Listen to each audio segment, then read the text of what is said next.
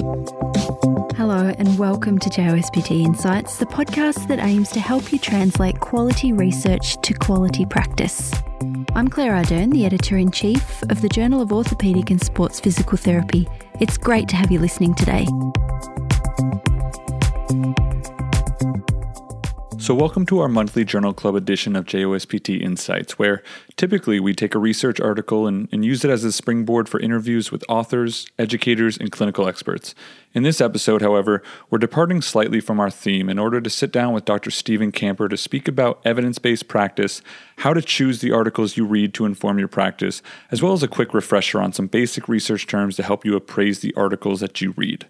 My name is Dan Chapman, and I'm a physical therapist in Baltimore, Maryland.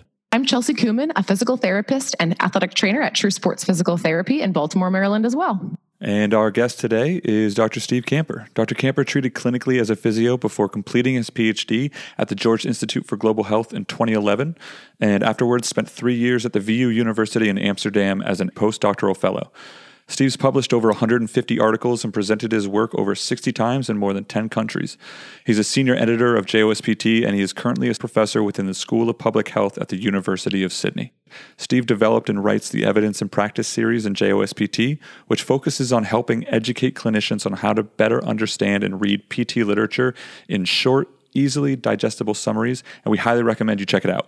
Steve, welcome to the podcast, and thank you very much for taking the time to chat with us. Thank you very much. Uh, before we before we really dive in, I wanted to ask you a quick question about physiotherapy evidence database that you're involved in, otherwise known as PEDro. Um, to me, it's been a great resource that allows me to quickly find a database of high quality research articles that have been vetted by people such as yourself. But I was curious as to to you know how did you get involved with this and how did this whole thing start? Yeah, so so so PEDro was a developed in 1999, and, and that was a group of, of physios at the University of Sydney who were, who were sort of saying, "We're going, okay, we're, we're starting to we're starting to teach our students that what they really need to do is is is go and look at literature and understand what's being published in order to to inform what they do but how do they do that? Um, and, and, and so the, so the, the sort of brief was to, well, how do we collect all the information which might be relevant to physio, physios together in one place? But yeah, so the, the, I mean, the goal is, is to provide a, a, a really simple way for people to identify research um, that's relevant to their practice and relevant to the effectiveness of treatments. People might not realise the, the sort of extent. There's 40 or 50,000 or something um, studies which are indexed on PEDro most of them are RCTs. All of the RCTs are rated for, for method quality. I think it helps um, clinicians get a bit of a, um, a sense of how likely what it is they're reading is free from bias or at lower risk of bias. Um, it's used in over 200 countries over a year. So, Associate Professor Anne Moseley is, is really the driving force behind that. What I love about it is that I get really quick updates every month that are that are focused and customized right to my interests. So you can choose sports orthopedics neuro pediatrics whatever it is that you're interested in uh, and get those right into your inbox. And so going off of trying to choose the right articles um, researchers are busy clinicians everyone's busy. So when you sit down with an article or two what what are you doing to what are you looking at to to appraise the article and make sure that that you're you're spending your time reading the article that's right for the question that you have. The most important things, in my view, actually happen before you look at the methods. The number one thing is you need to know what the question is.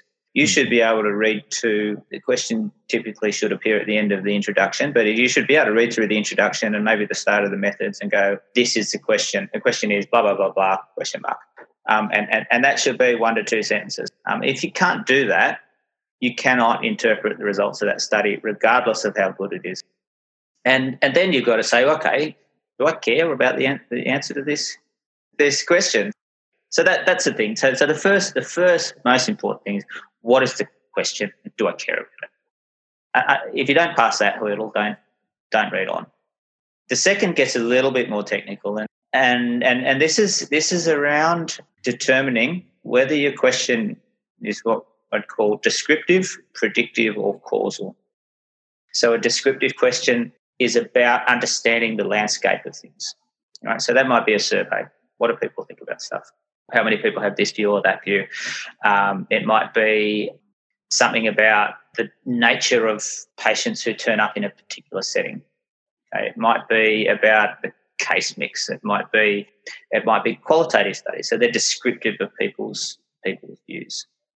Right? So they're they're all descriptive questions. The next type of, questions are predictive questions. So I have some information now.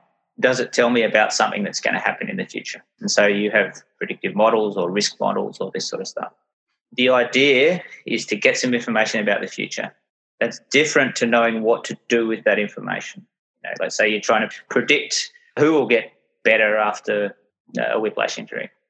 And you have a predictive model and it's got five things in it. It's got pain intensity, it's got disability score, it's got depression score, it's got compensation status, and it's got, I don't know, sleep. That might be a good model to tell you who's more or less likely to, to recover. Those sort of studies, though, they don't tell you that I should go and focus on sleep or depression. And this is a really key difference between predictive and causal studies. Okay, and, and, and it's one which is gets lost all the time. So that's it, it, it's really important that you're able to, to sort these predictive studies from causal studies. So causal studies tell us something about a factor which causes an outcome. So and so a treatment studies are causal studies. Right? So if you give people paracetamol versus a placebo, you're looking for the causal effect of giving someone placebo, uh, sorry, paracetamol uh, versus placebo on outcome. So that's a, that's a causal question. So that's the second thing you need to do. Once you've got a question, you need to say, okay, here's my here's the question that the study is is looking at. Is it a descriptive question? Is it a predictive question? Or is it a causal question?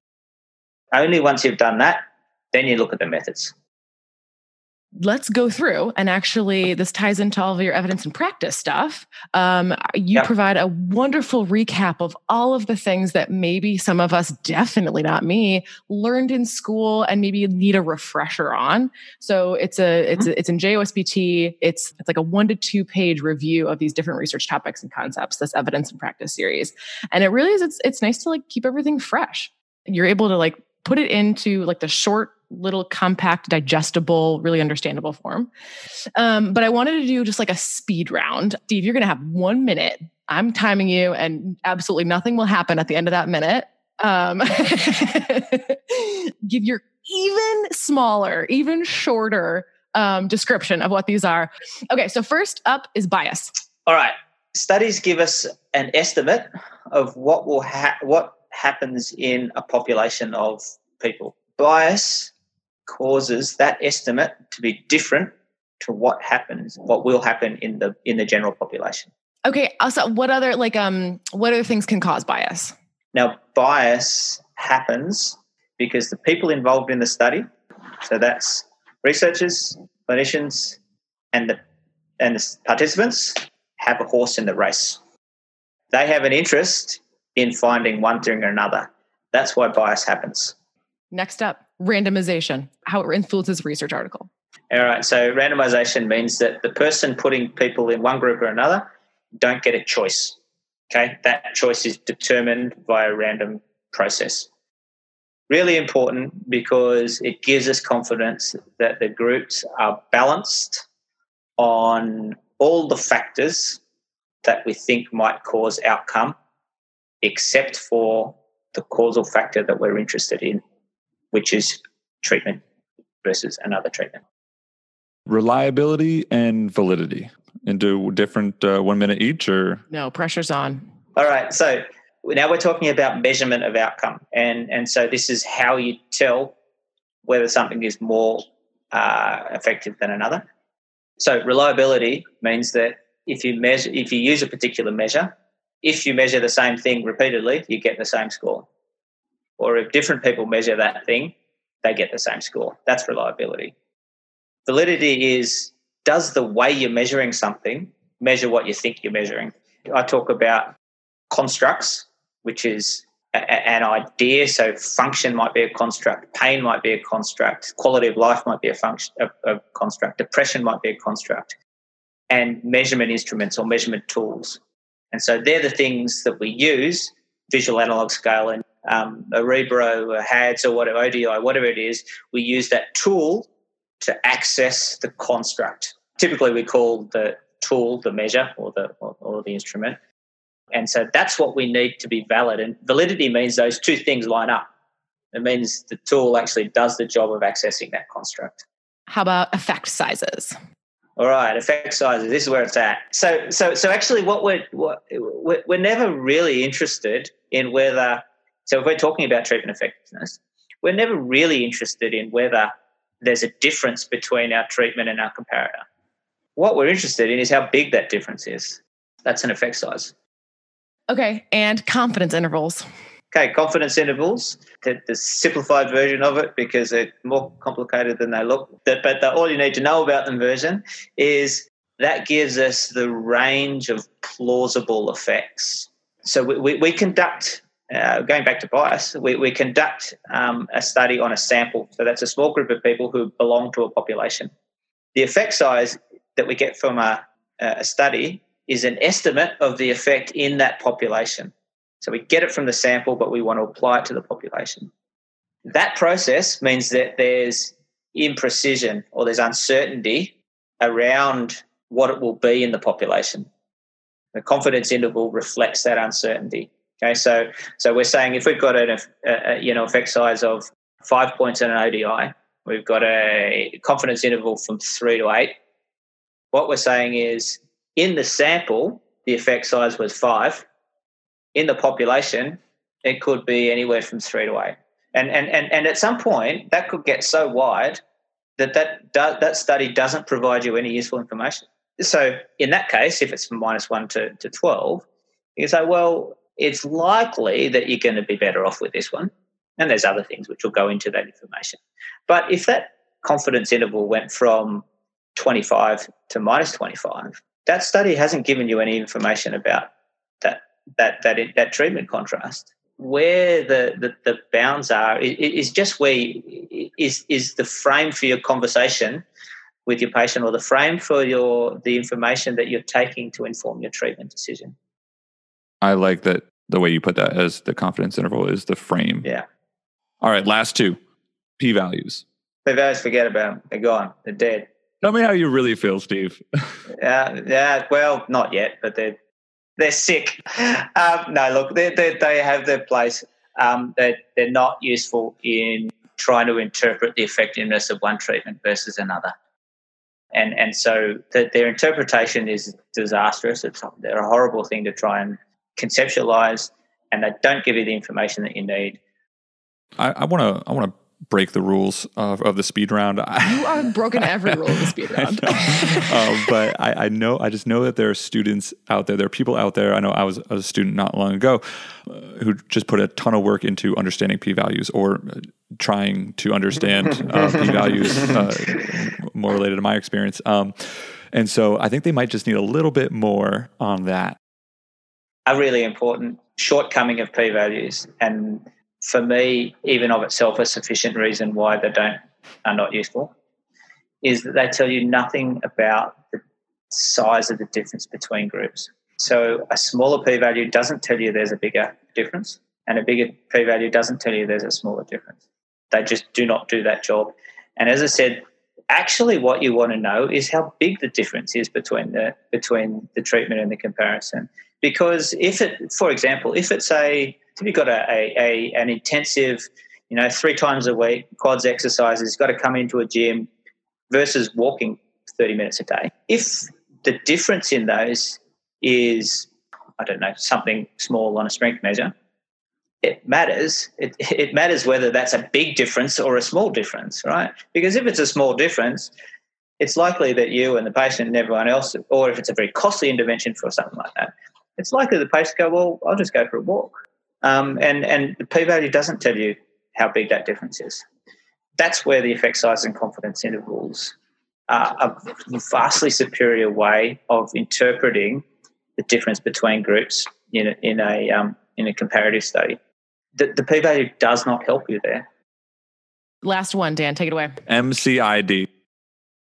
So, so this is okay. So this is talking about the effect size. Right? So, so we've got a difference between groups. And this is trying to work out is that difference big enough to matter? And when we say matter, we say matter to a patient. And so that's clinically important. The difference bit is the difference between group. Minimally is it has to be bigger than that for it to matter. That's the concept of. And the concept is pretty clear and pretty pretty straightforward. The devil is is trying to work out what these are. And, and, and, and so we tend to think of them as a property of the measure. So we might say the minimally important, minimally clinically important difference on a pain, NRS pain scale is 1.5. On a Roland Morris, it's three. Problem is, they are absolutely not a property of the measure because there's a whole heap of things which need to go into that decision from an individual's point of view. One of them we touched on before how intensive is the intervention? How costly is the intervention? How much risk is associated with the intervention and the comparator? All these things should affect that minimally clinically important difference, right? So if if you've got a very risky intervention, you know, if you've got I don't know a surgery which could lead you paraplegic, you want that to be bloody effective to not getting compared to not getting that surgery, right? Before you take that risk on, you want to say the estimate of this effectiveness is huge.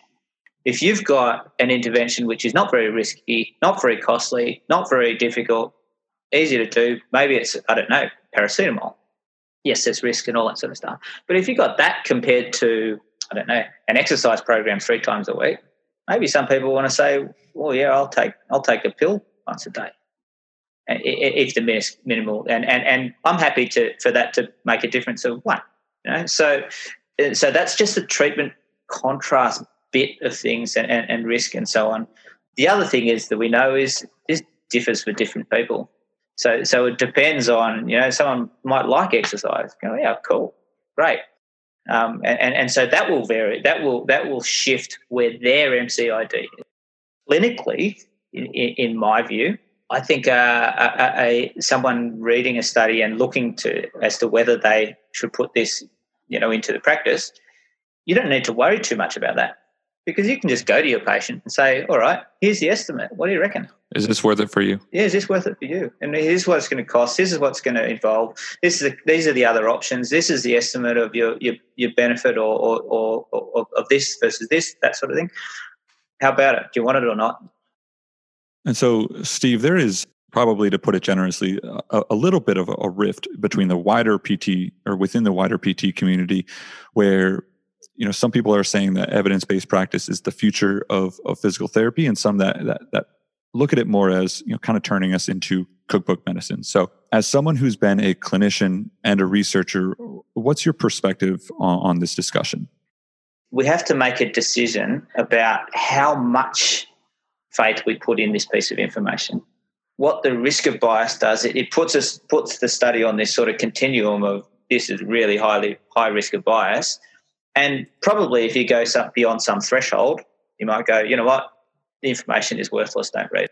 But everywhere above that threshold, you're just putting more or less confidence in that piece of information rather than saying, I'm going to disregard it or I'm going to swallow it whole. And this is part of the nuance of, of, of evidence based practice, which is difficult. It's really hard because it's about how much confidence I should put in this piece of information. And so, and so that's what we're trying to get at with, with EBP. In my view, EBP is, is about, or should be, if done well, be about more than just research evidence. I think what it implies by, by saying, okay, there's this research inf- information, research evidence, which is just a source of information. According to how at risk of bias it is, we should weight how much faith we put in it, and that should determine how how to what degree we we incorporate those findings. To my mind, that's no different to any other sort of information. So you have information that you learnt when you're at school. You have information that you learnt on the weekend PD course. You have information that uh, you read online. You have information from seeing your previous patients. You have information from books that you read. You have information from watching your colleagues. You have information from conversations you have all these sorts of information and all these sources of information are going into your treatment decision. Research evidence is just another piece of information.